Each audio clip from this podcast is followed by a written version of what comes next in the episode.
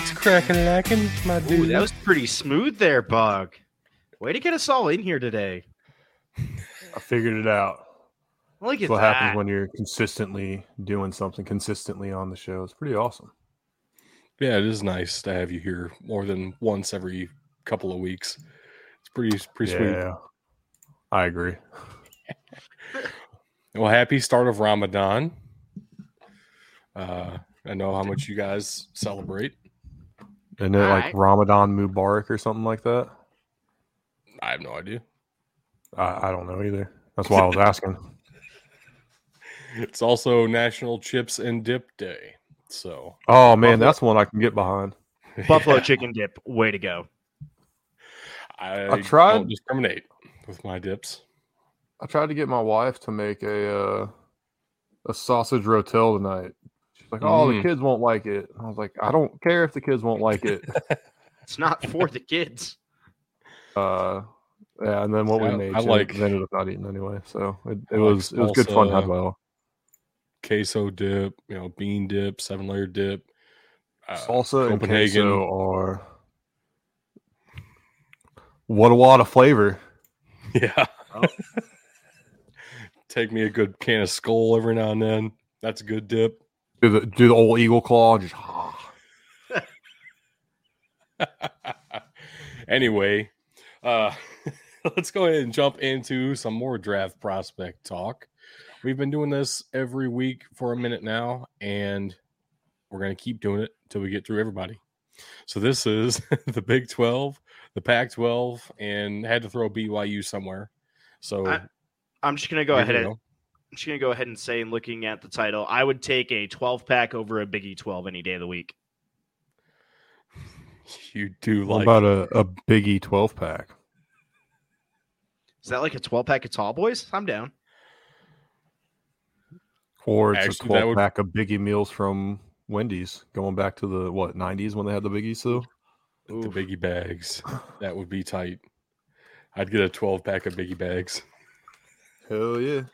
That's why I am a big dude in the trenches. Anyway. Hell yeah. Let's talk about some of these prospects out here in these streets. The BYU, Big 12, and Pac-12 streets, I guess.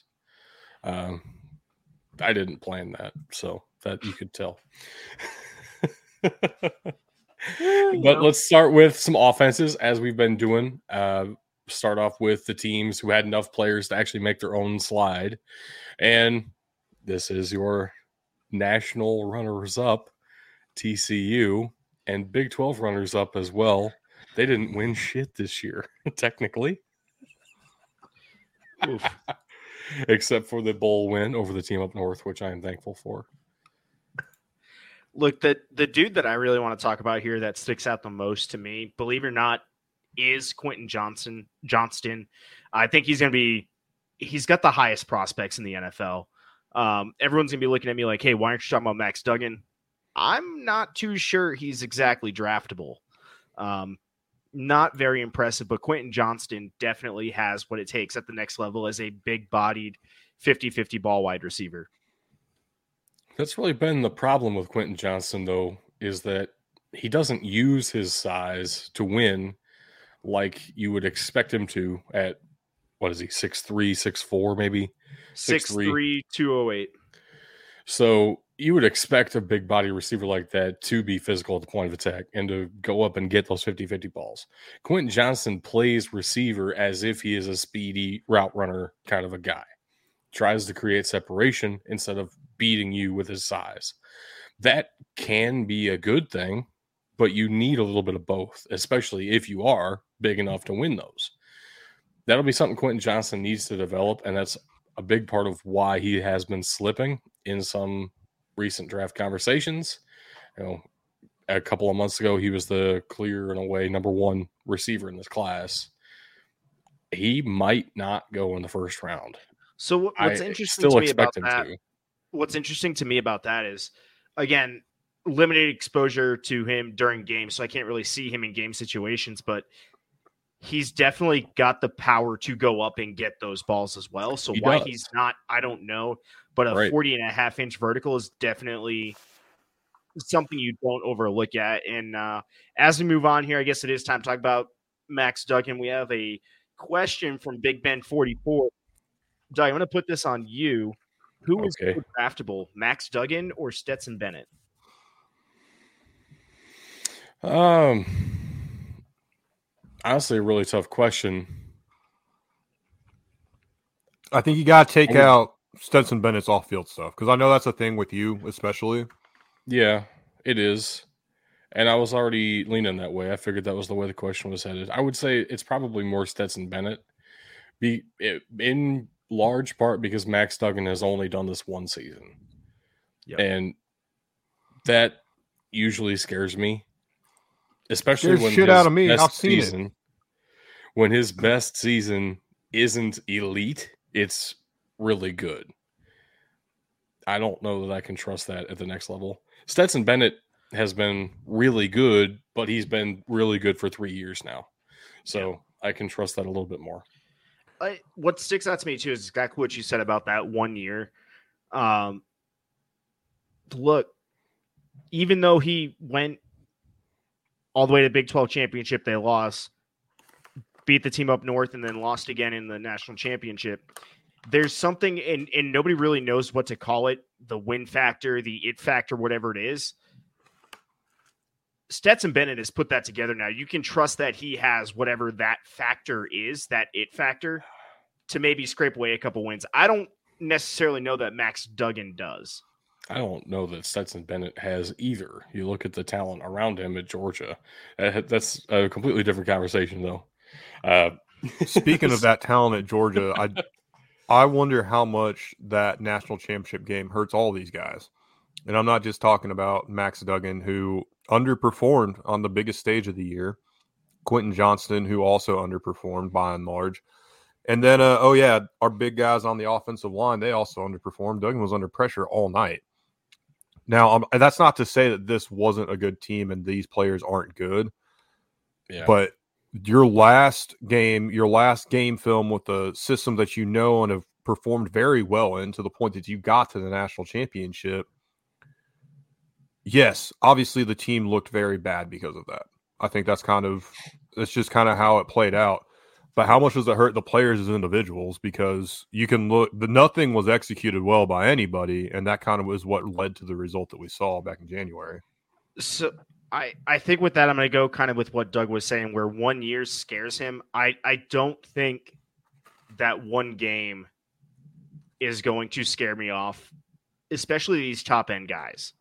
Especially when you're playing the number one defense in college football.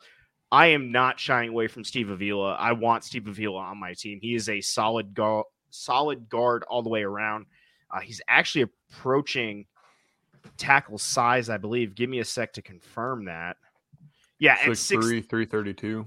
Yeah, 6'3 and a half, 332. He would make a very good offensive tackle if that's what they want to do, but in other words, you're looking at this. He has some experience at center. Teach him to play tackle a little bit. Now you've got a guy with 5 position ability on your offensive line, and he's good at it. That's a solid situation. Steve Avila is definitely going in the first round. I think you got Alan Alley that's got similar measurables as well. Yeah. Steve Avila is the better athlete of the two, definitely, and that'll help him with his draft stock. I want to say, too, though, when we're looking at TCU, Georgia, I really don't see a world where anyone is surprised if TCU loses that game by 28 points. Yep. The reason everyone's surprised is because they lost it by 42 instead of 28. Who gives a shit at that point? It's the same effect, right? Yeah. Honestly, that game went about as everyone expected it would. Just the final score was startling because it was so high for Georgia. TCU couldn't score. But everybody saw that TCU wasn't going to be able to hang with Georgia. Yeah. I mean, we said that at the beginning of the season, it held true to the end, even though TCU was still surprising in their conference. There's nobody in the Big 12 that could match with Georgia. We knew that already. So I don't necessarily hold that against the guys. Steve Avila has been getting some love because of his athleticism and because of his size for a potentially being the first or second interior offensive lineman off the board. I agree with you, Bug, that Alan Alley is probably more deserving of some hype than he's been getting from anywhere. But Steve Avila is really good. So we're looking at an early day two guy there at the latest. Steve Avila might find himself in the first round. It looks like Alan Alley just didn't do a bunch of stuff at the combine. Like he did a vertical. We don't have any measurables for any scores or times or anything for anything else. Now, what we don't have in our tracking chart, though, is how they looked in the on-field stuff. I have some comments for some of the offensive linemen later, depending on how I remember them, to be honest with you. But that's one thing to keep in note, too. It's not all about the measurables and the off-the-field workouts. Sometimes it comes down to the on-the-field workouts as well. But you're right. Only jumping a vertical as a center, that doesn't tell me anything, frankly. Right, and with his size and his measurements, like a lot like Steve Avila, he could bounce around pretty much anywhere you really wanted to put him on the offensive line, and he's got all that experience at center, which is invaluable in the NFL with the way players get hurt. Yep. Honestly, he's played center almost exclusively in college. SMU transfer, only with TCU this past season, but played center all of their games this year. So pretty interesting prospect there, honestly. It's they're both of these guys are big for the interior. They're a little bit small for the tackle spots, though. So it's like, where exactly do you put them? Where exactly do you want to develop them? I would still draft Alley, but what tiers do you have in their respective positions for Darius Davis and Kendre Miller, though? Those guys are hard for me to place right now. I'm not. Again, the absolute top of the running back side. We're going to talk about the number one running back in the draft here coming up later. Is absolutely nuts. But you get to the middle tiers and nothing really sticks out to me. And then Darius Davis, I think, is just getting washed down in what seems to be a heavy pass catcher class, let alone just wide receivers. Yeah, and even especially you consider he's 5'8". That hurts you too. He might get drafted simply as a returner. That 4.36 helped him a lot. But, yeah, I don't see him being a draftable, legitimate wide receiver prospect. Kendre Miller, he's a day three running back. I could see something coming out of him, but it's... He's got better wide receiver measurables than Darius Davis. Right. Yes. All right. What do we got up next? Next up is UCLA, the Fighting Chip Kellys. I would love for Jake Bobo to get drafted just because he's from Massachusetts, but he's not. From what I've seen, he's not exactly a draftable wide receiver prospect right now. Yeah, his name's Bobo. You got to draft a guy with the name Bobo. I like Jake Bobo, and was watching his combine. Actually ran the routes pretty dang well with the best of them. I was surprised at that because I hadn't really seen him do that well when he was on the field for UCLA. Just the cuts in his routes were a lot cleaner. Maybe that's something he's been really working on and something clicked finally. I don't know. But Jake Bobo, yeah, you're right, is end of day three if he gets drafted at the same time. I'm curious to see what he does, and he definitely has the size to be an interesting prospect. No, absolutely. I mean, anytime you can get a 6'4" receiver, you're kind of jumping on it. What do you guys think about Dorian Thompson Robinson? I've got him my board. I kind of have him in that mid to late day two range, just based on the quarterbacks and team needs. But what are you guys thinking? I doubt he gets drafted. All right, fair enough. So let me justify that because his measurables aren't great. His athleticism in this class aren't fantastic, but what he was doing at UCLA for a while this year, I think is going to turn some heads and might be enough to get him drafted. especially when we saw Malik Willis was nuts, but so, some of the guys that were going last year, granted a weaker quarterback class in the third round, knowing where quarterbacks are valued, that's kind of what I'm thinking. He's going to look great in the XFL or USFL. That's fair. Yeah. I think that's really where he's going. No, and it's not to say that he had a bad career at UCLA either. I mean, right. This kid worked his ass off and came back for a fifth year to try and help himself, and then just kind of performed the same as he did in 2021. You want a day two athletic quarterback, go out and get Hendon Hooker. That's fair. Dorian Thompson Robinson is not that level of passer. Yeah. Valid. Zach Charbonnet is, however, a day two prospect. 100%. Early day two running back. He is probably number 3. Yeah. He's years behind Bijan Robinson. He's behind Jahmyr Gibbs. So I've got him at number 3. He's like right next to A-Chain out of A&M. Yeah. I mean, yeah, he's the very top of tier 2 running backs. Yep. Zach Charbonnet does a little bit of everything. He is not as good as a pass catcher as the guys at the top are.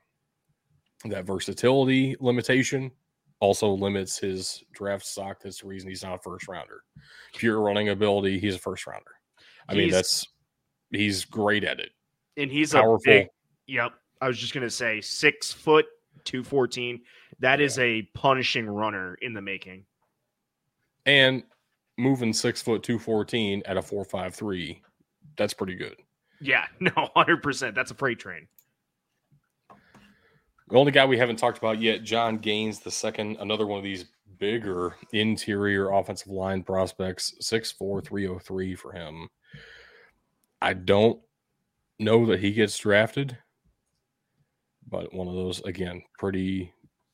So, like an interesting prospect simply due to his size. Where John Gaines is going to get some love, and this is a scheme-specific type of thing, Chip Kelly is famous for the way he uses that read option, the way he gets his interior offensive lineman outside moving. You're moving 303 pounds at a 501.40. That's a big man getting somewhere quick. So he has that athleticism. You're going to see that a lot out of these UCLA, even a lot of these Pac-12 actually offensive linemen. Is they are big and they can move. That athleticism is probably top tier for offensive linemen throughout the Pac-12. I think that's going to help him, but I'm with you. I don't quite know that he's much more than a day 3 guy. And here's another thing worth mentioning too. When we talk about Dorian Thompson Robinson a little bit, his shuttle was 0.01 seconds faster than John Gaines, and his three-cone was only 0.03 seconds faster than John Gaines. So everything you just said about him being able to move around and pull effectively, 100% true, and true in his underwear, too. God damn it. That's what we need to see. The underwear Olympics. That's the most important part. Can they move in their undies? Yeah. Can their dick not fall out? Y'all remember that? Dude fell during the 40 and he's laying on the ground. He's laughing. He's like messing with himself. And I was like, what's going on? He's like, my dick fell out. Thank God he was mic'd up for that because that was fantastic. All right, let's push it on. Who we got next? Next is the Mormon squad. All right. I'm not going to lie. When I was filling this out, actually, when I first saw some of these stats coming through, I became a low-key Blake Freeland fan. The man is huge. I don't think there's anything low-key about it. You are a very high-key Blake Freeland fan. Hold on. I got to pull up his stats. I got to keep scrolling around. My bad. The man is massive, so to speak. 6'8", 302. No, so to speak. He is massive. He's moving at a sub-5 pace. He can jump 37 inches because that matters. Again, but very unrefined talent from BYU always turns out decent offensive linemen. And with the offensive lineman in this class, I think he's going to be a day two guy. If anything, but for his size and athleticism, he's a workable talent. More day three, I would suspect. There are some better talented tackles in this class. Also need to consider, we joke about it, but he legitimately is a Mormon and did go on his mission, and he is 25, 26 years old. Oh, that's fair. That changes. Matters. So yeah, that matters. There are younger and technically better, not as in like, you know, legitimately the technique of the game, better offensive tackle prospects in this class. Yeah. So he's huge though. I know you love huge guys. God damn it. Jaren Hall is a quarterback I perceived, used to, past tense, as extremely similar to DTR in a little bit of a mobile guy, tough guy, but probably not really draftable.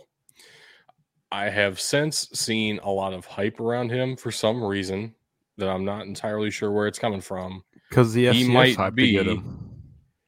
He might end up being a mid-day three quarterback, and I don't know that I would hate that, but wouldn't love it.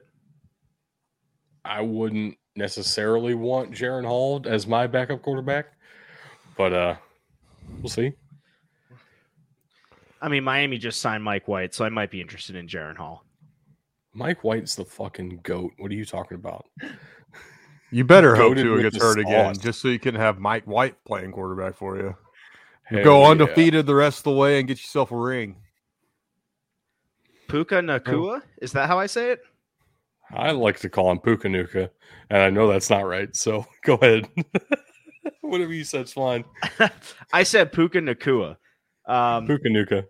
It's way more fun. It seems like another, honestly, just looking at it, BYU this year didn't come out like everyone thought they were going to, and I think a part of that was losing Zach Wilson. He looks like just another mid-wide receiver to me. Nothing super special. I don't know. Yeah, I've seen some day three talk for him, but I don't expect he'll, mostly because of his performance at the Senior Bowl, which was pretty great. I don't think there's been too much other conversation around him, like mid-season. There wasn't much. 6'2 guy, though. I mean, you like that somewhat bigger-bodied receiver. I mean, even at 6'2, there aren't too many receivers that much bigger than that, so no, that's fair. Potential. Yep. Moving right along, though, we have our first disgusting slide of the week. And for the record, all of the rest of them will be this gross or more gross, potentially. Okay, hold on. It's an abomination to the Lord. No, Ben, you haven't seen the joke on the slide. Look at all the picture size. All right, I'm just going to start there because this is the one man I am taller than. Deuce Vaughn measured in at a very concerning NFL height of 5'5" at running back. And he doesn't have the excess weight that you expect for a running back that small at 179. He's a talented running back, but his size... I don't know, 5'5", 179 ain't too bad, actually, like height to weight. Yeah, but ratio. That's not going to help. That's not going to help you against our Frank Keandre later at nose tackle. It's almost double your weight. Didn't Kansas State win that game though? Over him. My thing with Deuce Vaughn is he's a talented running back. He's shifty.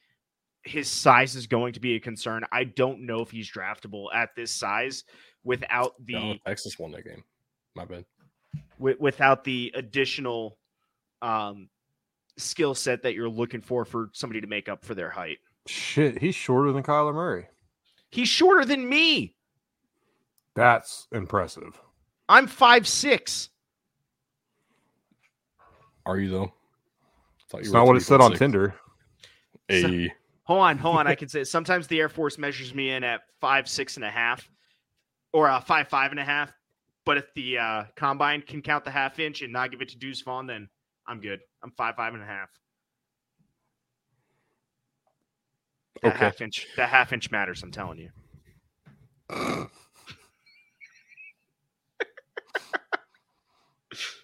Moving on.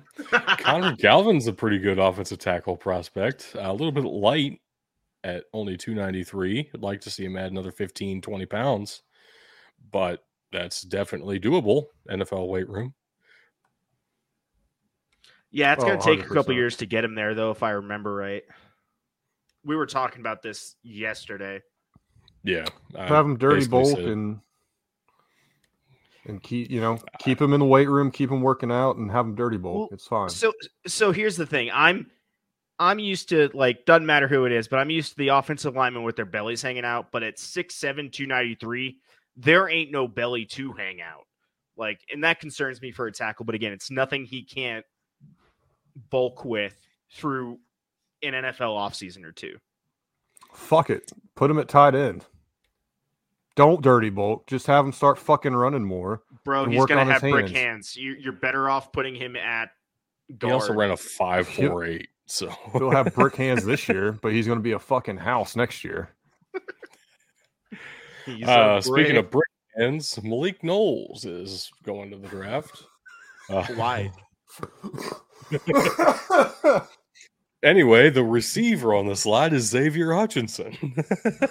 Oh, no, you didn't. I'm sorry. Oh, God. I'm sorry, Malik Knowles. I'm not a fan, personally, if you couldn't tell. Xavier Hutchinson, however, I am a huge fan of. Even the picture of Malik Knowles awesome. Just looked like he's looking at you like, man, fuck. Well, I deserve it.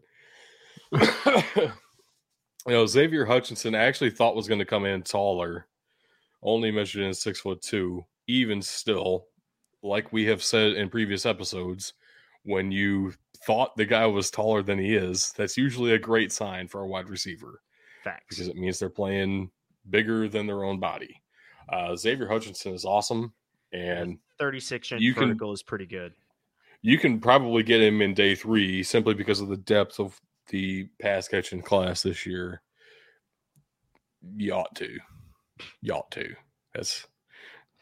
I'll put that out there right now. We're breaking out the Southern slang. Jesus.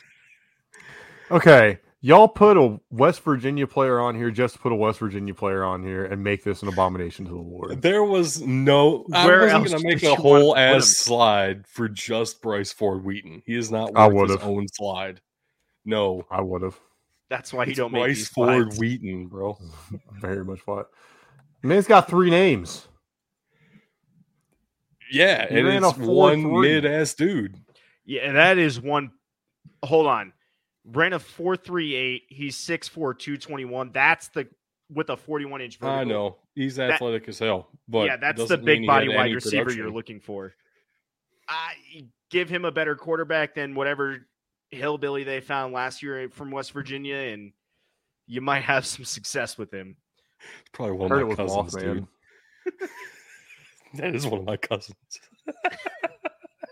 But no, he is a big physical bodied wide receiver, 6'4", 221, jumping at 40. That the dude's going to go up and get footballs, which is what you would be drafting him for. Yeah, I mean, there's potential there for sure. I haven't seen much conversation around him, which worries me because I don't know why that is, right? Based on his measurables, everything's there. Based on his production, nothing is there. Based on interviews, who knows, right? We're not in those rooms. So there is potential he goes day two. There's potential he goes undrafted. Yeah. Who the fuck knows with this guy? As long as he doesn't turn into another Kevin White, whoever gets him will probably have a very good wide receiver. Yeah. Yeah. Sorry. His measurables and being from West Virginia scares me. Yeah. The more I think about it. Kevin White is scary. Kevin White. Yeah. You know who... There is a receiver on this slide, though, who everyone's kind of forgetting about as opposed to never knew about, and that's Marvin Mims.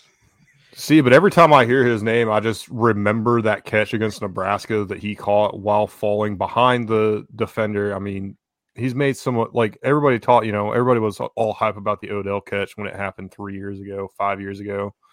Fuck, it was probably 10 years ago at this point. But I think Marvin Mims has better hands than Odell with some of the catches he's made in his college career.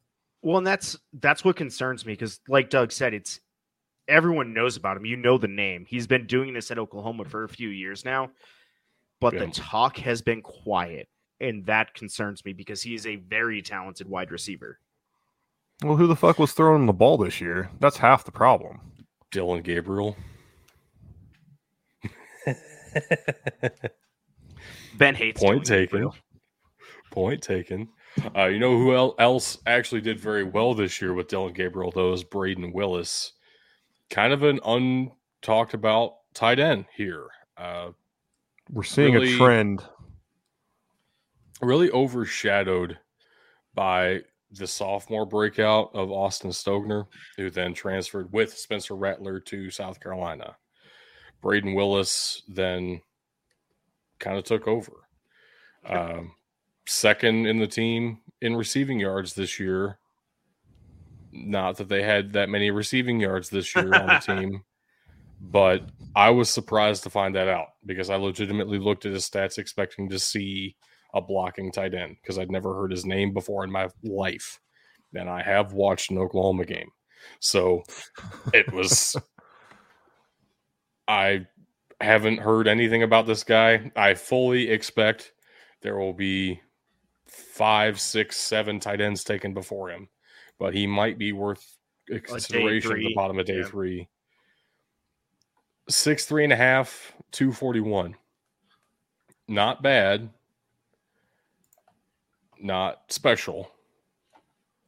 Definitely concerning if you're expecting to draft him as a blocking tight end, though. Well, right. You know who did appreciate in value in large part due to the lack of passing yards on Oklahoma this year? Both Eric Gray and Anton Harrison. Yeah. Both grading out very well. Eric Gray is another one of those kind of top of the tier 2 for running backs, mid to probably a day 2 selection. Anton Harrison, again, probably in that same range, if not, depending on how the tackles go, what you're looking for, a late day 1 pick. Yeah, so we've already talked about the top 3 tackles, and then there's a split. People argue how clear that split actually is, but the next 3 include Anton Harrison. Darnell Wright, DeJuan Jones in there too. So there are some clear tiers of left tackles. Offensive tackles, anyway. As far as right tackles go, Wanya Morris is an insane prospect. Dude has longer arms than Noah's Ark. I mean, holy shit. Noah's Ark had arms? Yeah. They weren't very long, but still, it sounds impressive. No, it's... Wanya Morris is 35 1/8. That is very long arms. Yes. He's also extremely strong. He is known for being the strongest on the team. 6'5", 307. That's awesome. He is purely a right tackle. Yep. I do expect DeJuan Jones is also purely a right tackle. And the thing Wanya Morris has going against him, DeJuan Jones is an even more freakish athlete and freakishly huge human. So bad timing, I guess. But Wanya Morris is a fascinating right tackle for you if you need one of those. Yep. Do you have anything to add about Eric Gray? Like I said, really. Tier 2 running back. More towards the end of tier 2 for me, though, honestly. I don't know how big my tier 2 is yet either. We'll see. That's fair.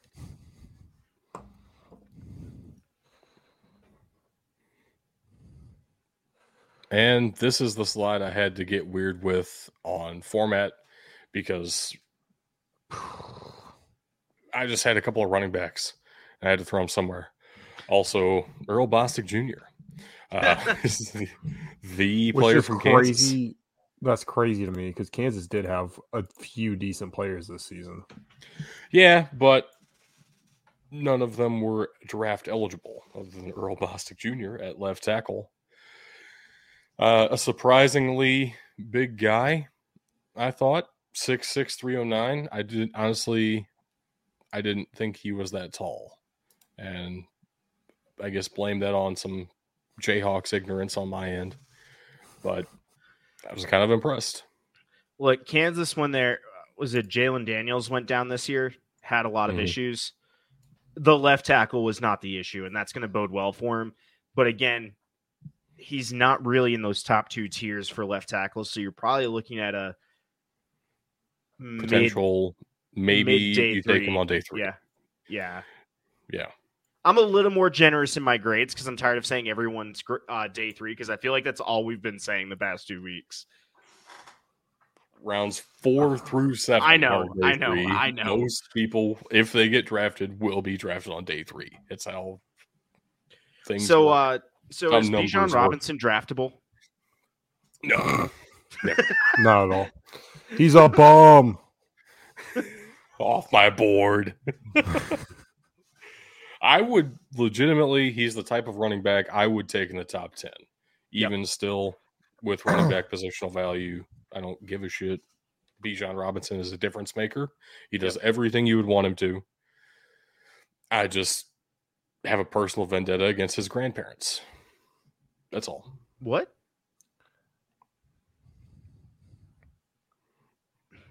His grandparents are the reason he didn't come to Ohio State. Ah, okay. All right. My thing with Bijan Robinson, like the dude's, like you said, the entire package, and I'm going to put this in one statement, my assessment of him. Texas has not looked very good in most situations all year for the past couple of years, but Bijan Robinson has always looked good. Texas has not looked good in most situations.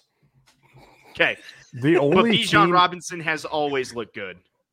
The only team in the top 10 that I'm seeing here that wouldn't draft a running back or isn't in a position where it makes a shit ton of sense is Vegas. And maybe, it's Vegas. Everybody else, any one of these teams could draft a running back and it would make sense. Are there other needs? Imagine the Panthers straight up to number 1 overall for Bijan fucking Robinson. No. Imagine the Bears. It would make sense in the sense that there are other needs. Well, and they just signed Miles Sanders. A running back need. Yeah. Every single one of these teams has a running back need except for Vegas, though. Imagine the Bears traded down to take Bijan Robinson. Oh, man. That would actually be cool. Anyway. You mentioned the top 10 picks, man. I'm telling you, Vegas is the only one that has zero chance of taking a running back. I fully expect he will be taken at the back end of the first round. I'm saying he is a top 10 talent in this class. Put it that way. Right. What do you think of his running back partner here, Roschon Johnson? Honestly, very top of tier 3, potential bottom of tier 2 running back for me. Very different style of running back. Doesn't catch shit, but he throws hands and beats people up on the field in a respectful manner within the bounds of the rules, which I very much enjoy. I was gonna ask, like, how are we defining respectful manner? Because Derrick Henry throws people on the ground and throws hands in the field. Very disrespectful, but within the bounds of the rules. So Derrick Henry baptisms are very respectful affairs. Everybody is invited to join in on them. No, Roschon Johnson is a fun player to watch, and he is much better than people give him credit for because he's behind Bijan Robinson. If this were Roschon's backfield by himself, I do firmly believe he would still be running for 1,200 plus yards, which doesn't have the pass catching ability. As a running back, Roschon Johnson is outstanding and definitely the second best running back on this slide, unfortunately. The thing with him is Roderick Thompson. Right. 6 foot, effectively 220 is big. That's linebacker size. I know. So that's great. He hits like one, too. So he's going to be coming in with the punishing hits. And he smells like one, too. I don't think you can say that. Why not? I just did. All right. Fair enough. There's just nothing about Sharodrick Thompson that just wows anybody. I have concerns about his speed. Look, a 4.67, again, faster than I can run, but that is not good for an NFL caliber running back. And then his size isn't anything special. It's kind of right in the range of where you'd want a powerful runner. He'd almost be better at playing. He'd almost be better playing in the slot. Yeah. I mean, I wouldn't hate that. I don't know how he's at catching passes, but we'll find out. Abomination to the Lord. An absolute abomination to the Lord. We have Duckface Beaver Carnage, a.k.a. the Civil War, going on here. Yes. Disgusting. Yeah. You should be ashamed.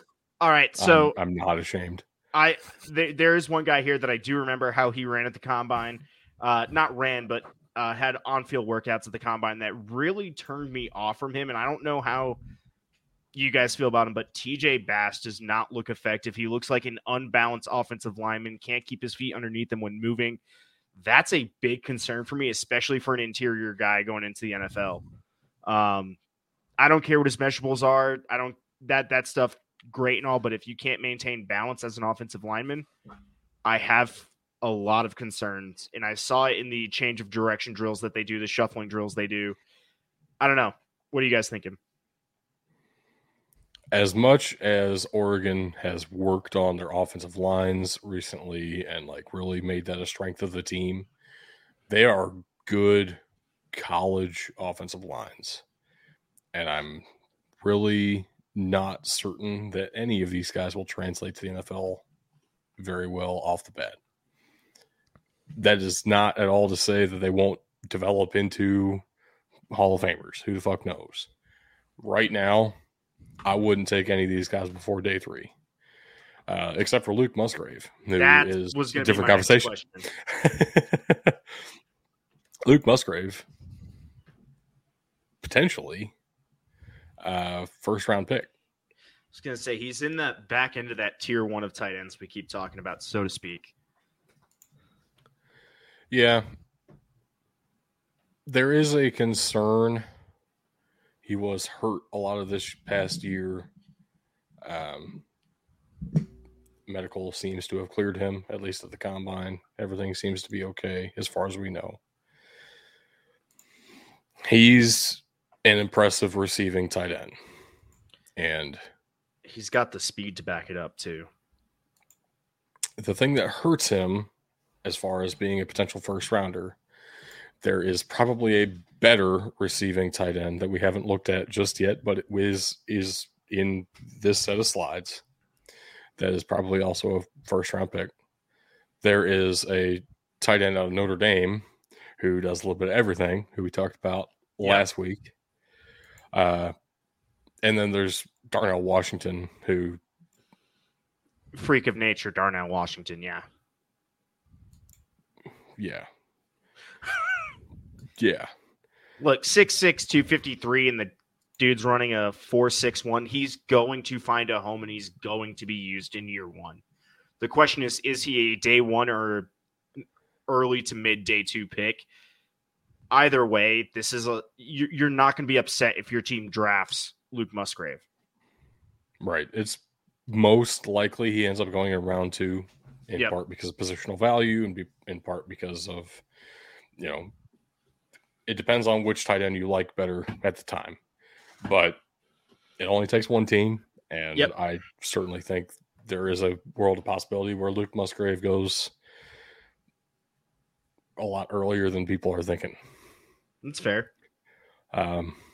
Looking at you, Green Bay Packers. Yeah, they did just get rid of Tunyon. That was awful nice of them. And if they have a second first-round pick, thanks to the self-proclaimed best player in franchise history, going to the New York Jets. Fuck that guy. Anywho, let's get on down to Stanford and USC. Another great abomination of a slide. Great slide. Also, Travis Dye used to play for Oregon, and that still messes with my head. Yep. That's such a beautiful mustache, though. It really is. That makes him draftable, for sure. Draftable on mustache alone. Obviously, I want to talk about Andrew Voorhees, but I kind of want to save that for the end here because there's a lot to get into with that. But Jordan Addison's another guy that I feel like has climbed up boards as far as wide receiver goes, really since we started entering this draft, like mock draft time of the year. Because I, you know, before we really started talking about mock drafts and the draft in general, he was a great wide receiver. And then all of a sudden, some boards get released. Todd McShay and other guys and Mel Kiper start releasing their big boards. And look, what do you know? Jordan Addison's number 2 or 3 as far as wide receivers go. To be fair, he was receiver of the year last year at Pitt and then went to USC and did almost the same exact thing he did at Pitt, just on the West Coast where nobody's watching him because the Pac-12 was bullshit. I was going to say, and that might be it too, is he felt a lot like I did not see the hype around him at the end of this year as I did last year. And frankly, I would have expected a step forward between Kenny Pickett and Caleb Williams. I remember all of the hype last year for his, where's he going to transfer to watch? And then his combine results, definitely a little bit lower than I would have expected, especially on his speed. I know he's known for his speed. He just did not run well. 4.49. It's not slow for the average human being, but when you're looking at a 5'11 wide receiver that's known for their speed, you're usually looking in that sub 4.4 category. Well, that's the crazy part. That's the crazy part. Is I feel like he's kind of almost, he's been unstoppable as far as the draft goes. Like the combine didn't hurt him. Being at USC, which is a historic program, deserves a lot of credit and respect in that, you know, in that nature. But being on late night and people not really being as familiar with him this year didn't stop him.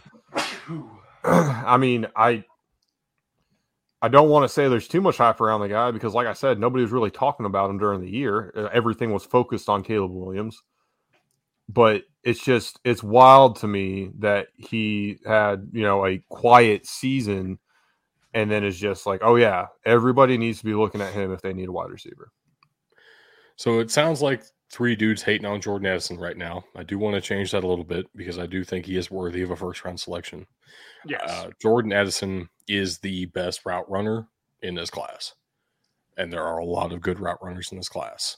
The good thing about being an excellently skilled tactician of a route runner is that you do not need 4.3 something speed. It's good to be under 4.5 with that ability. There are some excellent wide receivers in the league who ran 4.6. You know, there's nothing stopping him from being phenomenal still. Yeah. And he has shown most of everything you would want to see out of a true top tier receiver talent. And same thing we talked about with Max Duggan. He only did it 1 year. Jordan Addison has now done this 2 years in a row of extremely high production at 2 different programs with 2 different coaches, with 2 different quarterbacks. Jordan Addison is a fast learner and yet comes in already knowing his stuff. Yeah. That's perfect. So I understand the concerns and I understand, production wasn't exactly the same. He didn't go for 1,400. It was only 1,200 yards.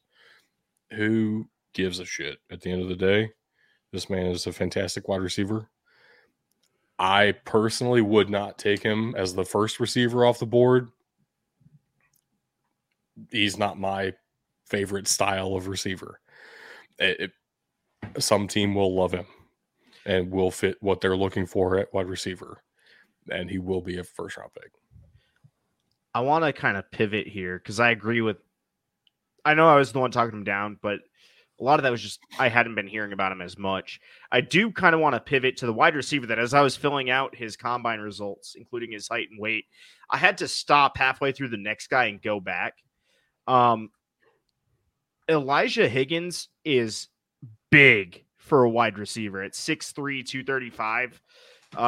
Not your fastest guy out there, but he doesn't need to be. Again, another one of those physical outside wide receivers that are going to get up, climb the ladder, and get you that football.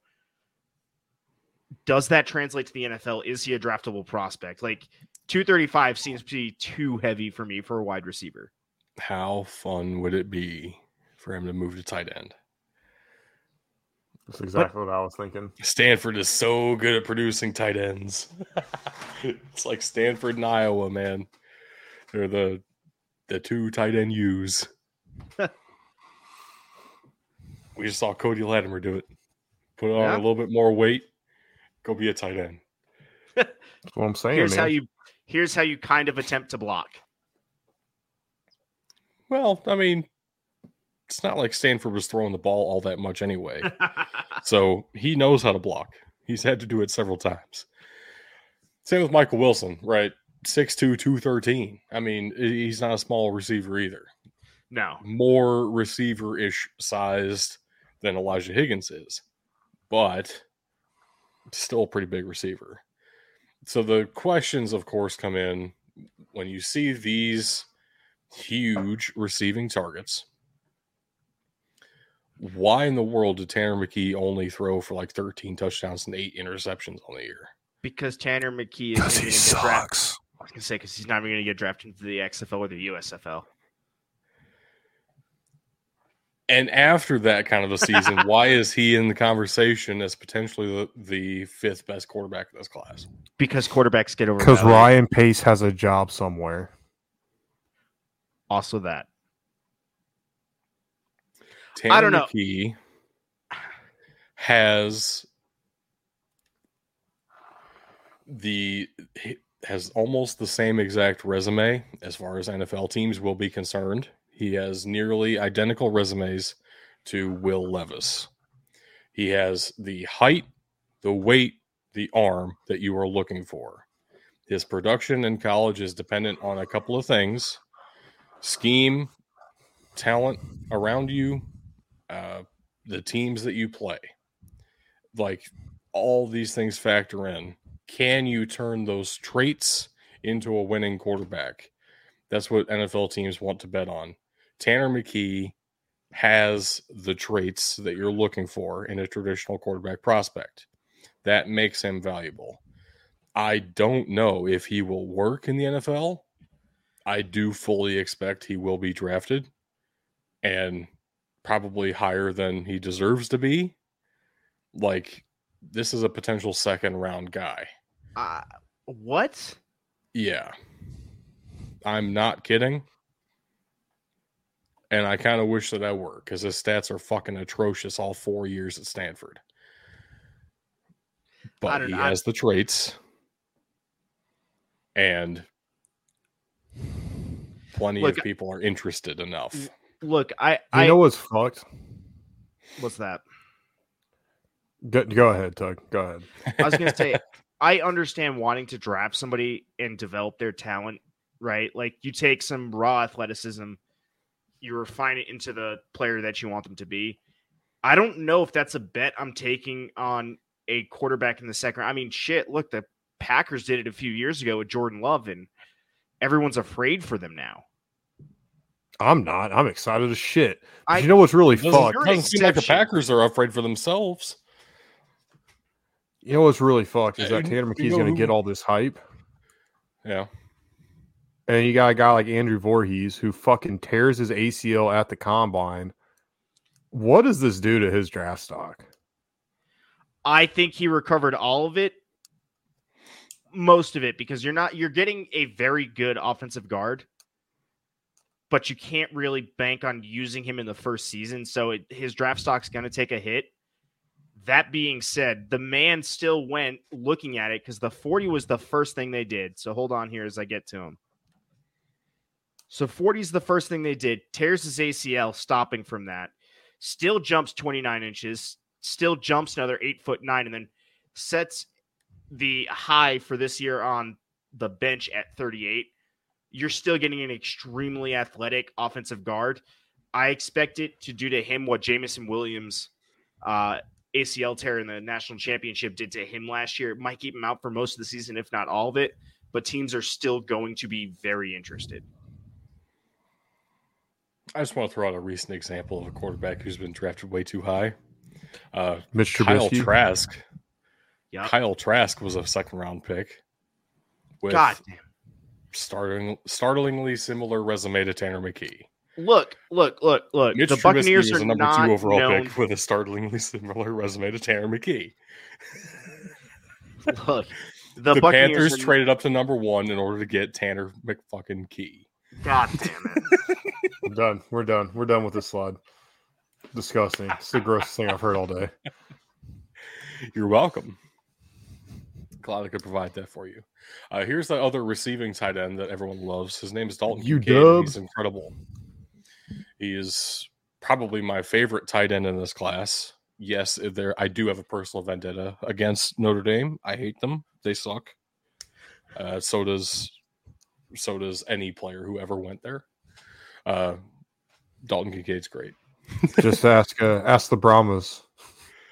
Is that a mullet on Jackson Kirkland? No. Just the way it fades in the back, I could have sworn that it was. Just a really shitty haircut. That's all it is. Yeah. No, Jackson Kirkland is the kind of guy who came out of high school, huge hype. And everybody was just salivating, waiting for him to enter the NFL draft. And he played like three really stupid mid years at Washington. And now everyone's like, maybe in the third, like end of day three, maybe we'll think about it. But he is huge, and he does have some pedigree behind him that at least people know his name already. And unfortunately, that still does help. Is Tavion Thomas draftable? Dude's massive for a running back. I think he needs a position change, though. I mean, you're probably drafting a fullback at that size, honestly. More than anything. 237. He doesn't run very fast at all. Yeah. Put him in the slot. Nah, and I'm good. He might play fullback. The NFL and our sheet do not differentiate based on that. It just tells us running back. So it's not splitting fullback and halfback. So as a fullback prospect, yeah, I'd be interested in that, but I don't know if I'm interested if I'm drafting a pure halfback. I was about to say, I thought they did because I know there's a fullback from North Dakota State that I can go check on, but no, he's listed as running back too. That sucks. Anyway, everybody on this slide is kind of a day three vibe, except for Dalton Kincaid, who is my favorite tight end in this class. Fair enough. Oh my God, the biggest abomination I've seen today. Holy shit. You're welcome. Here's the thing.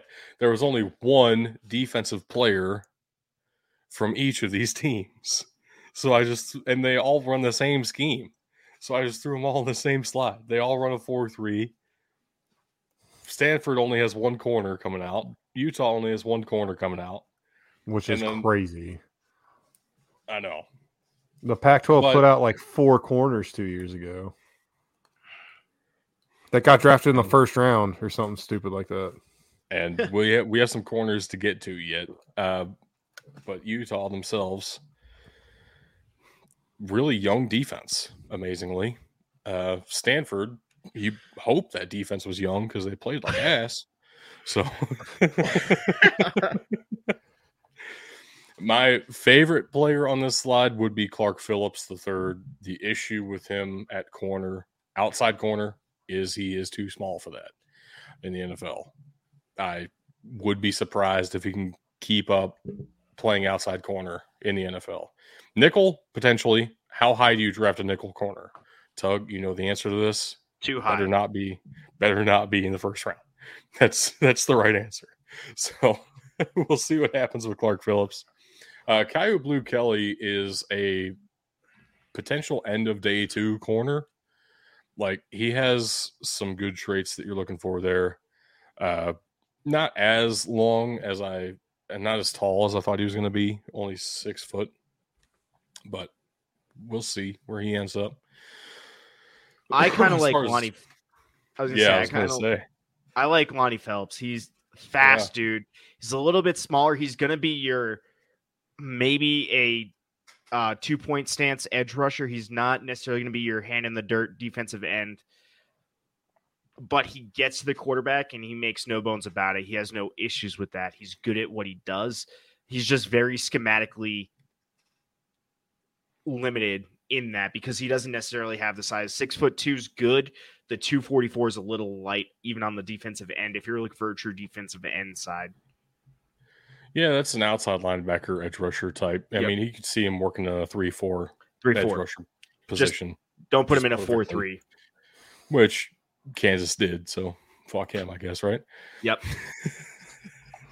Exactly. Fuck him. That's why.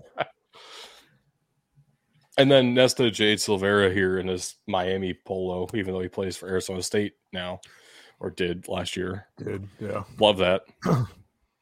Thanks for the updated picture, Arizona State. Preach. Fork 'em. That is a much more true defensive interior lineman, though. 6'2", 304. Yeah.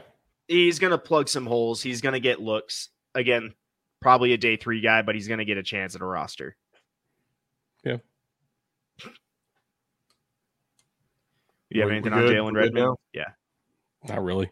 Don't really have much on Tyler Lacey or Jason Taylor either. Diane Henley, though, is quickly moving up the boards in conversations simply because of his athleticism. Fantastic linebacker prospect because of that. I don't think he is the best middle linebacker out here, and he did play in a 4-2-5, so that'd be hard to do, be the best middle linebacker when you aren't a middle linebacker. But he is probably my third favorite interior linebacker in this class. Also will probably be drafted ahead of one of those other guys. So, like, Dian Henley is a really solid linebacker. I am excited to watch his career, honestly. Like, I think he's a great player. Jason Taylor, I think, might get drafted off of name alone in pure athleticism. He's still not a great safety in terms of positional technique, but he's got the size. He's got the name behind him. People are going to link him to Jason Taylor, obviously, you know, since he's his, I don't know, father. But again, the production has not been there. Doug, I think your quote to me yesterday is that's evident because he was not invited to transfer to Ohio State when you guys got Jim Knowles. I mean, yeah. He did run a 4.5, though, which for a safety is pretty great. Yes. And then Tyler Lacey, yeah, nothing super special. He's athletic. He's a big boy, but he's not the biggest of boys, if that makes sense. 6'4", 280 ain't bad. No. 4 linemen, defensive tackle. That works. Yeah. In college. Yeah, in college. There are 6'4", 280. There are 3 incredible players on this slide, and there are 2 interesting players on this slide. I think we should start with the incredible ones first, get them out of the way. Christian Gonzalez is potentially the number 1 corner in this class. It's either him or Devin Witherspoon right now, according to most folks. I personally like Christian Gonzalez more because of his size and his range. His ball hawking skills are not up to Devin Witherspoon's ability. At the point of attack, maybe you like Witherspoon a little bit more. I think Gonzalez has more flexibility and more potential in the NFL, almost purely because of his size and athleticism. Potential top 10 pick, like maybe as high as number 6. That's realistic. Looking at the Lions there, need a corner. Even after they picked up a couple in free agency, too. Noah Sewell is also really good. You may recognize, I just talked about the Lions. His brother got drafted, what, last year? No, 2 years ago? 2 years ago. On the offensive line, Noah Sewell decided to fight his brother every day, as a good brother does, and play as an edge rusher. Well, he's listed as an outside linebacker, which is weird when they get into that distinction. Yeah. Yeah, he doesn't exclusively rush the passer. Correct. He is best when he rushes the passer. Correct. And he is just an insane athlete, too. Very fun to watch because of that. Honestly, I know Oregon still beat Ohio State when they played. Noah Sewell was out, and I wish I could have seen Noah Sewell against Ohio State's offensive line, because there isn't an offensive line like that in the Pac-12, unfortunately. So that would have been very fun. Didn't happen. Noah Sewell's still great. Probably not, like, maybe he sneaks into day two kind of a deal. Like, his production just isn't there. His athleticism is off the charts. The other fantastic player on this slide that I really love is Siaki Ika, who could end up being a first-round pick at defensive tackle. I maybe kind of doubt it. Yeah. He's probably the best nose tackle in this class. Like, 6'3", pure 335. Ability. My man plugs holes just by standing in front of the center. Yeah. Now, a lot of times you don't end up taking a nose tackle in the first round. I kind of don't care. If a player is good enough, take him. Yep. And I think Siaki Ika is good enough. So all it takes is one team to fall in love as much as I have, I guess. And love that name. Yeah, it's also very fun to say. Siaki Ika. Are we love sure it. Daniel Scott didn't go to BYU? That's a very BYU name. More of a Cal face, though, gotta say. That's fair. Is he related to Cal Michael haircut. Scott? Ah, damn it. No, but he's a son of prison Mike. I don't know how to react to this. Here are a couple of my favorite players out of the Pac-12 in Rashawn Wright and Alex Austin. And then a couple of my personal favorite players out of the Big 12 in Tyree Wilson and Dante Stills. They all play in a 3-4, and their positions made it to where they all kind of fit on the same slide. So that was really cool for me. I love Roschon Wright. He's like a day three corner, but I love Roschon Wright. And Oregon State has been so good for the last 2 years. It's been very fun for me.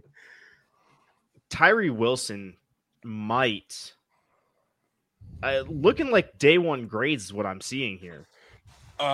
More than day one grade, he could potentially be the number 5 overall pick to the Seattle Seahawks. Would not be surprised. It is also theoretically possible that we get like a. Everyone's kind of assuming that it's going to be quarterback, Will Anderson, quarterback. Then what do we get? And so, like, for the Seahawks, we're looking at Jalen Carter. Well, they off the field stuff is a concern. The Seahawks do seem to care about that historically. And they paid for a defensive tackle in free agency, like pretty heavily in Draymond Jones. So maybe go for a defensive end instead. That next edge rusher after Will Anderson is Tyree Wilson. Tyree Wilson. Yep. So we were sitting there talking earlier about what was his name? The offensive tackle with the 35 and 1/8 arm. Wanya Morris. Yeah. Tyree Wilson measures in with an arm length of 35 and 5/8. Yeah. That's massive. That's huge for a defensive end, because as you're going towards the passer, being able to get up and swat that pass, that's what that gives you in terms of ability, let alone separating from the block at length. Both very good traits to be able to have, and it seems like he has them.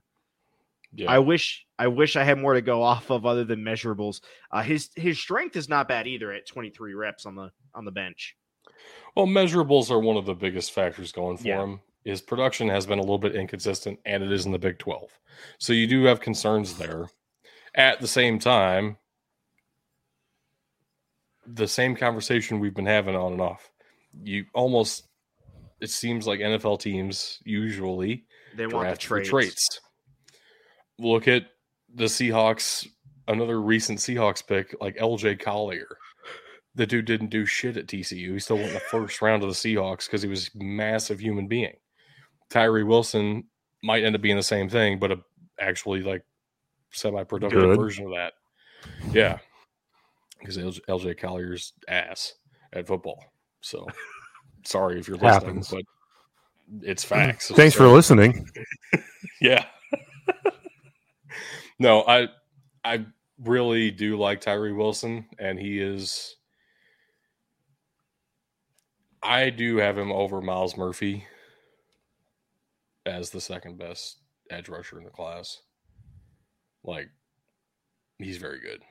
And then Dante Stills is a guy that I've just loved watching play for the last 3 years for no good reason. The dude's not really that great, but he's massive and maybe ends up as like a 7th-round pick or UDFA.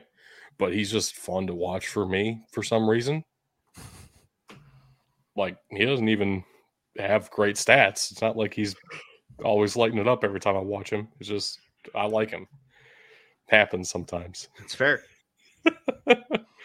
To you, that's more than most, it appears. I know. Oh, God. I know. The colors clash. I don't like this. Well, this one is really cool because we have Kansas State on one side, then down the middle we have USC, and then on the other side is TCU. So, kind of works. Anybody here stick out to you? Who are your favorites on the slide here, Doug? I have 3, 4 favorites. All right, what you got? Start with the most draftable of your favorites. Probably the highest selection in this class out of these guys on this slide will be Felix and Anudike Uzoma. Potential second-round defensive end talent there. Fantastic edge rusher. Also potential second-round guy is the defensive tackle out of USC. Tuipulotu is a solid enough pass rusher out of the defensive tackle position that it's a little bit scary. Obviously, you have to be good at run stopping if you play defensive tackle at a high level, but he's getting there as a pass rusher too, and that's incredible to see. And then it comes down to these corners, and I have no idea where these corners will end up going. I love both of these guys, Travius Hodges-Tomlinson. I mean, I seem to remember we were watching a playoff game, probably TCU versus Team Up North. And you were asking me, can I draft this guy? And that was Travius Hodges-Tomlinson. He is very good and covers basically everyone all the time. Does he play bigger than he measured in, though? 5'8" is a very concerning height for an outside corner. I know. He does play a lot bigger than that. Good. I thought he was 4 or 5 inches taller than that, honestly. So he comes in with the speed too at a 4.41. I know. Like, there are some things that help him. 5'8" sucks though. Yes, you got to work on that, bro. That's the one thing he can't work on. Fucking skill issue, dude. On the other end, there, Julius Brents is another awesome cornerback. In my opinion, probably the best defensive player on that Kansas State team, even after I just called out how much I think Felix Anudike Uzoma is probably the highest drafted player out of this slide. Julius Brents is awesome. And he's huge, so that helps. Yeah, he's... Compared to Travius Hodges-Tomlinson anyway. Well, and again, he's got the speed. Honestly, yeah, and he's 6'3". It's the vertical that opens my eyes for Julius Brents. 41 and a half inches. So you're 6'3", but you can play up to effectively 7 foot in terms of how you're going to jump in the game versus when you're doing the vertical jump. That's big. Those are those 50-50 balls that you're talking about. I know I said there were four, but I actually like D. Winters a lot too. Me and linebackers, man, inseparable. Yeah, you have an innate love for linebackers. Yeah.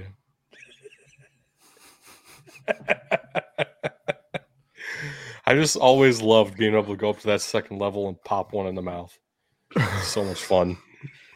Okay, I'm here to let everyone know that Keandre Coburn is as big as he looks like he is in that photo. Oh, yeah. Dear God. Yeah. He is not the heaviest nose tackle we've talked about today. But he is a whole lot of person to block. Yeah. Yeah, he's pretty big. Because the thing is, he's not the heaviest, but he's extremely close to the heaviest, and he's also like 4 inches shorter. So. Yeah, 6'2", 332. I'm just going to go ahead and say this. This is the second coming of Vince Wilfork, at least in terms of body size. Failed physicals, though. Is this the second coming of Vince Wilfork? Would not surprise me. That's a face of a failed physical. I know that face all too well, man. I'm right there with you. Never mind. I was going to make a bad joke. That's fair. That sums up this whole podcast today. Anyway, there are really two players on this slide that I really like a lot. They do both happen to be the linebackers on this slide. I'm sorry. Well, in fairness, the Marvian Overshone was... You have highlighted. Well, I have him highlighted, but... He's been like one of the top linebacker prospects all year. This shouldn't be too much surprise. Are you saying that because he actually is, or are you saying that because I talked about him during the season? That's what I meant by you highlighted him. Not that Ben had it highlighted, but that Doug had talked about him on the show. No, I liked Marvian Overshone quite a bit. I do suspect he will be a late day three middle linebacker prospect more than anything. At the same time, I really have enjoyed watching him play. Will McDonald, on the other hand, may end up being a first-round pick. Now, I know this is a 3-3-5. Will McDonald mostly is an edge rusher. Like, I don't think he really counts as an outside linebacker. We have him listed as an edge. Well, there you go. He's not really a defensive end. I don't remember seeing him put his hand in the dirt like all the time. He did sometimes, but yeah, Will McDonald is, I guess that kind of makes him a scheme independent edge rusher, which he's really good at. I've seen this go in a lot of different directions for a lot of different folks, like as high as the Eagles at number 10 and as low as the third round. I have no idea where Will McDonald ends up going, actually. At the same time, I do believe he is talented enough, and you know, there's legitimate like athleticism, ability, the combination of those two things makes you a good prospect. He's right up there at the end of round one-ish for me. I would love to see this kind of guy go to the Saints, for example. They need to start looking at replacing Cam Jordan eventually, right? That would be fun. We'll see where he ends up going. I mean, obviously no way of knowing right now. But Will McDonald's a very good edge rusher. That's fair. Probably. Oh, man. So there's like... He's grading out as a first-round pick, too. Like, you're not coming off insane.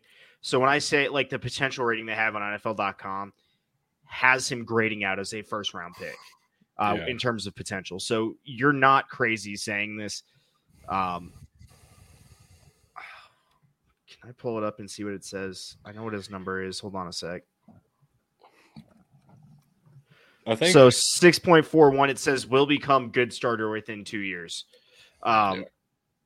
He's a solid dude. He needs a little bit of refinement, but he's going to be there. He's going to be a good long-term player, which is what you're almost looking for in the draft. So I was about to go into the way we've always been saying this is there are tiers of these guys. For edge rusher prospects, we're looking at tier one is Will Anderson. Tier two is Tyree Wilson, Miles Murphy. Tier three is a big hunk of guys, and Will McDonald, BJ Ojolari, that kind of range are at the top.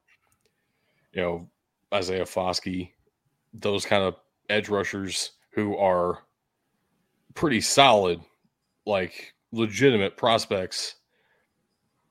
They're not Will Anderson level difference makers, which is unfair to hold that standard up. But you know, Will McDonald, he's a great edge rusher. And then Moro Ojomo has a very fun name. Yes. I was about to say, I didn't want to leave this slide without at least saying Moro Ojomo once. That's just fun. You know what? I'm going to join this crew. Moro Ojomo. Nice. It's a great XFL name. And then we have one special teamer. And punters aren't people, so we're done. Well, hold on. I do want to say that the potential rating they have for the Oklahoma punter is, in fact, special teamer. So that's good. Nice. They're holding consistent. They're accurate. No, I do want to say this. There are probably two punters this year I would consider draftable. Number one is Corsick out of Rutgers. Number two is Michael Turk. Michael Turk is a great punter. I also never draft punters because they're not human beings. I like drafting humans to my team. I think that's a prerequisite to play in the NFL is that you are a human. Okay, Urban Meyer. He didn't say he was going to abuse them all over the place. I just don't draft them. There's a big difference. All I'm saying is I'm not drafting a dog to my football team, and I'm not kicking him either. Like, if Air Bud were on the board, I take Air Bud. Somebody was going to say that. I would draft Air Bud 1-1. Yeah, I don't think the Bears would have traded down if Air Bud was on the board, dude. I think you got to take that. They draft him and put him at tight end. Best wide receiver out there for Justin Fields. Oh gosh. God, what is happening to Hollywood? Those were such good movies and creative when they started. Were they?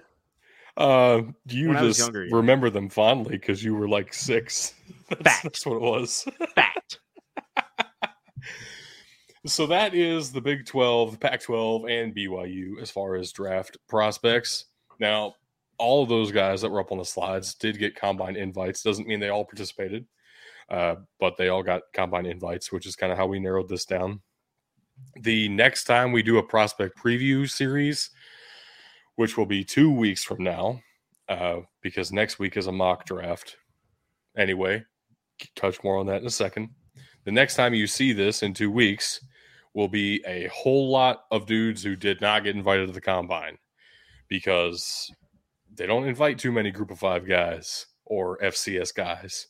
And there are some dudes that we really want to talk about. So, I don't even know much about the Division II guys. I do have my limits. That's fair. You're not Bill Belichick knowing about Cole Strange is what you're saying.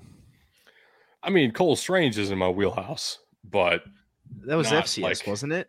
Yeah. Was he FCS? He went to Chattanooga. Yeah. Yeah. I don't know why I thought it was D2 for some reason. Hell no. You were that surprised when he was drafted. I remember. I remember Doug being completely hammered and just being blown away that happened. He almost fell out of his chair. Doug, what if I told you Cole Strange was drafted? I don't remember this. It's not effective on me. I can't help you replicate the joke. I don't remember. We know you don't. We were there. We have video evidence, though. We can go find it. Anyway, back to my point.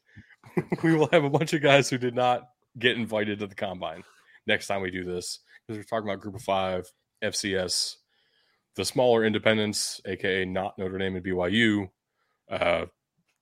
couple of Division II guys as well. You know, the Shepherd quarterback, because he exists. Also, there's a guy out of Canada, apparently, that's people are talking about. Going to play in the CFL. I don't think we're going to talk about him. Fuck Canadian players. Let him play Canadian football.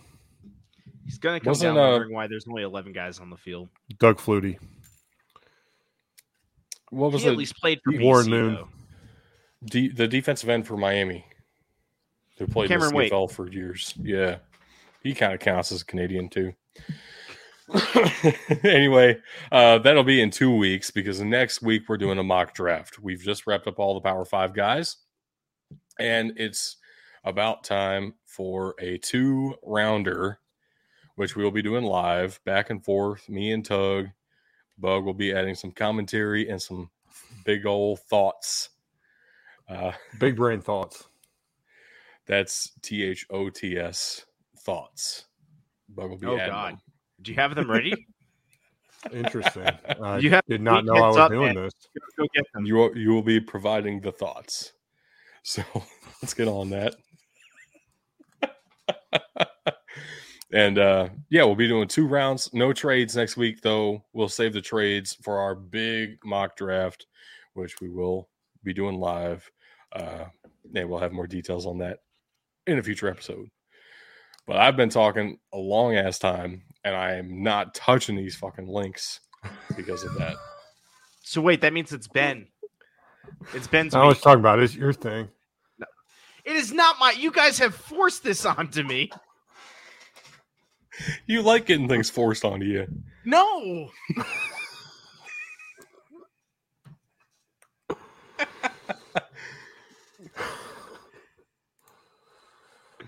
I'll have to staring contest now of who gives in first. We're waiting. Yeah, I know. You guys fucking know I will just do it, so you just wait me out every time. Yes, sir. Correct. I'm so tired. All right, guys. Our links are scrolling below. Just think BDT football anywhere. Patreon.com/BDT football. Twitter.com/BDT football. Facebook.com/BDT football. Instagram.com/BDT_football. BDTfootball.com. Mailbox@BDTfootball.com if you want to shoot us an email.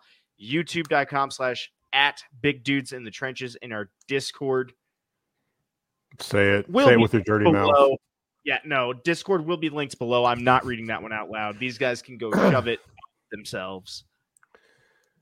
And if you're watching this on YouTube or you're listening to the audio-only version, catch us live next time, twitch.tv/BigDudesInTheTrenches. Love to see you in the comments. We interact with you guys enough. And, you can ask questions live and we'll get to them. Promise that. I got a question for you guys, though. What kind of doctor is Dr. Pepper? A physician. I hate you. Like, that's so bad. That's not even a good dad joke. That's just a bad dad joke. Yeah, it was kind of ass, dude. You got to step up your game. Nope, I refuse. All right, ladies and gentlemen, that is all the time we have on the show today. Thank you for watching and for listening. And just remember, you can't win a game if you can't win the trenches.